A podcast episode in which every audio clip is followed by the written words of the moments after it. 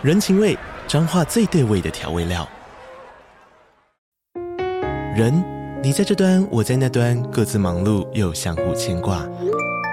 情，街角的吵杂声传递温暖与思念。味，是从每一个转角飘出的乡愁。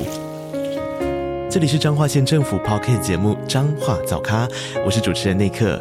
从彰化大小事各具特色到旅游攻略，透过轻松有趣的访谈，带着大家走进最在地的早咖。准备好了吗？彰化的故事，我们说给你听。以上为彰化县政府广告。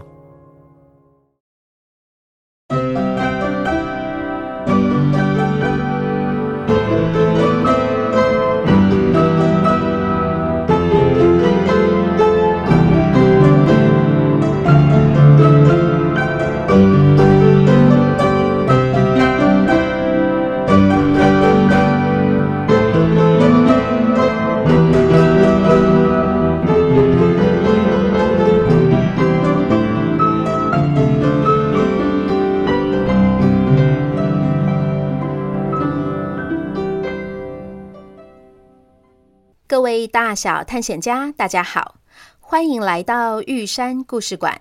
我是你们今天的说书人玉山。今天我们要来回应大家的留言和提问。哼哼，这可是久违的问答集呢，为的是要庆祝这礼拜考试完的小探险家们哦。恭喜你们完成了考试，可以好好放松一下了。对了，在这里要先说一下，这集是破案姐妹花的问答集，所以会以破案姐妹花的回复为主。玉山知道有些小探险家最近才开始听玉山故事馆，可能对十公主、袖珍动物园或是玉山钟声会有一些想法或是问题，想要跟玉山分享。邀请你们可以在脸书私讯或是写 email 给玉山。玉山有看到的话，都一定会回哟。首先要来先回答小探险家们的提问。瑞希想知道破案姐妹花的发想是从哪里来的？谢谢瑞希。我记得我在袖珍动物园快结束时，就有提过我想要写艺术的故事。因为艺术史是玉山念书时的专业，我非常喜欢艺术作品，也常常去美术馆或是博物馆看展览。我很想要把这个美好而且愉快的经验分享给大家。但是我也知道，如果像是上课一样，把一幅一幅的作品拿出来描述细节，有时会让人情不自禁的想睡觉。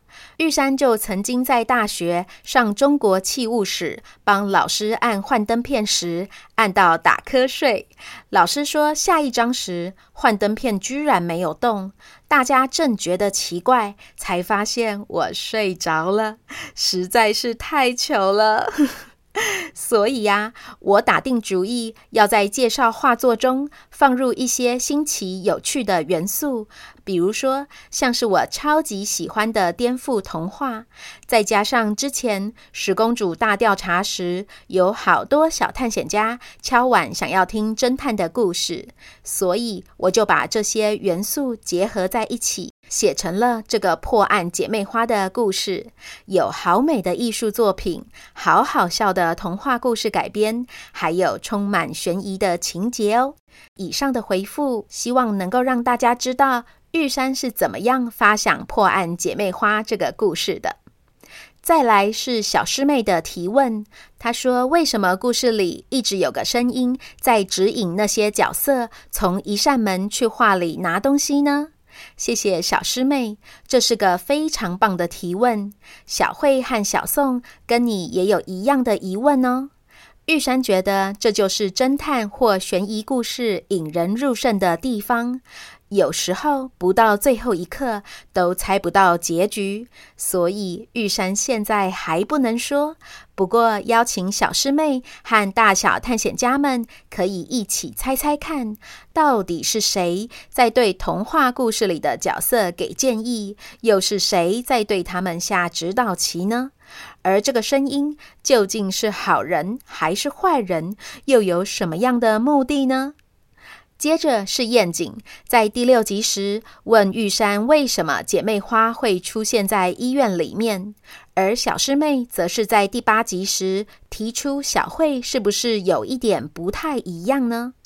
这两个问题其实都问得非常早，所以玉山觉得两位小探险家真的是非常非常的敏锐，一定是很认真听故事，才能够观察出这样的细节。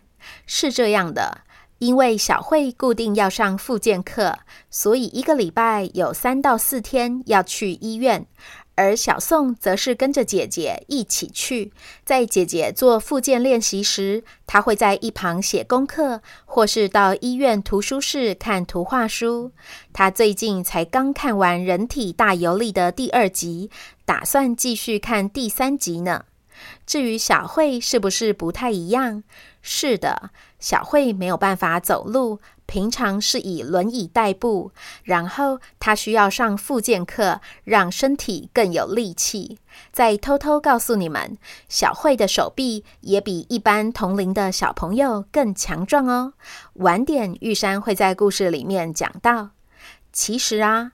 我们每个人都会跟别人有不一样的地方，像是玉山曾经走路摔到水沟里，缝了针，右脚的小腿胫骨上留下了明显的疤痕。如果把很多只脚放在一起，大家一看就会知道哪一只是玉山的。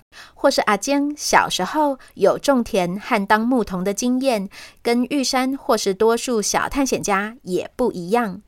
但是小慧也有很多部分跟我们一样，比如说爱看故事书、喜欢画画，还有很善良，会主动帮助碰到困难的人。在我们日常生活中，会碰到很多不一样或是一样的人事物，有的时候一样里面有不一样。比如说，我和我要好的朋友都是在木栅念小学，可是长大后我还待在木栅，他去了别个城市生活。然后不一样里面又会有一样。我的这个好朋友坐轮椅，我走路，我常常跟不上他的速度。但是我们都喜欢吃火锅，也都喜欢玩桌游。世界也正因为这些一样和不一样的交织，充满了对话的机会与空间，因而变得非常的缤纷而多元。最后是杰宁和杰西的提问，他们问第九集的问题是什么啊？是这样的。玉山在写破案姐妹花之前，就决定要打破框架，所以故事的进展并不是固定一集会出现一幅画，或是会梦到一个童话故事。也因此，在情节的设计上，并没有每一集都有问题要让小探险家们回答哦，还请大家理解。不过，如果大家愿意的话，还是可以把你们听完故事之后的想法或发现留言告诉我。比如说，你听到诸事大吉也会唱“砰砰砰砰呼砰呼砰呼”，是什么感觉呢？还有，你发现小慧是坐轮椅，又有什么样的想法呢？基本上，你们的留言玉山都可以看得到，然后我也都会在脸书粉砖上及时跟大家互动哦。再来，玉山要念出这段时间以来的赞助者留言，首先是 Sam，没有留言。燕燕、佑佑和 Niki 说：“亲爱的玉山，谢谢你这样真诚的分享与创作，用故事带孩子们展开了无限的想象世界。妈妈晚上睡前故事也跟着变身和充满了情境了呢。期待和玉山故事馆一起成长。”允安说。玉山，希望你还记得我。我喜欢听故事，不喜欢听讲话，所以上一个主题都没有听。但是我还是很爱你哦。谢谢允安，还记得玉山刚刚说的吗？每个人都不一样，就像是玉山喜欢吃香菜，但是龟将军和阿光不喜欢一样。有人喜欢听故事，有人喜欢听聊天，这本来就是很自然的哟。也很谢谢允安的爱哟。接着是花名小探险家。两位小探险家年纪太小，跟不上阿坚故事的步伐，终于盼到了新的篇章，超开心的，马上一天三次狂听刷起来。恭喜玉山得到亲子天下的肯定，更恭喜玉山得到跟爸爸深度对谈的大宝藏。等小探险家长大一点，再一起跟上。谢谢花名小探险家，你们慢慢来，玉山的故事永远会等你们哦。然后是很喜欢玉山的瑞希说：“祝玉山中秋佳节愉快。”谢谢瑞希的祝福，也愿你们阖家平安。Richard 说。感谢玉山用心编写与录制故事，跟着孩子一起听故事，也学习知识，一点小小心意，希望能够帮玉山故事馆永续经营。君宝说：“谢谢你说了这么多好听的故事给我们听。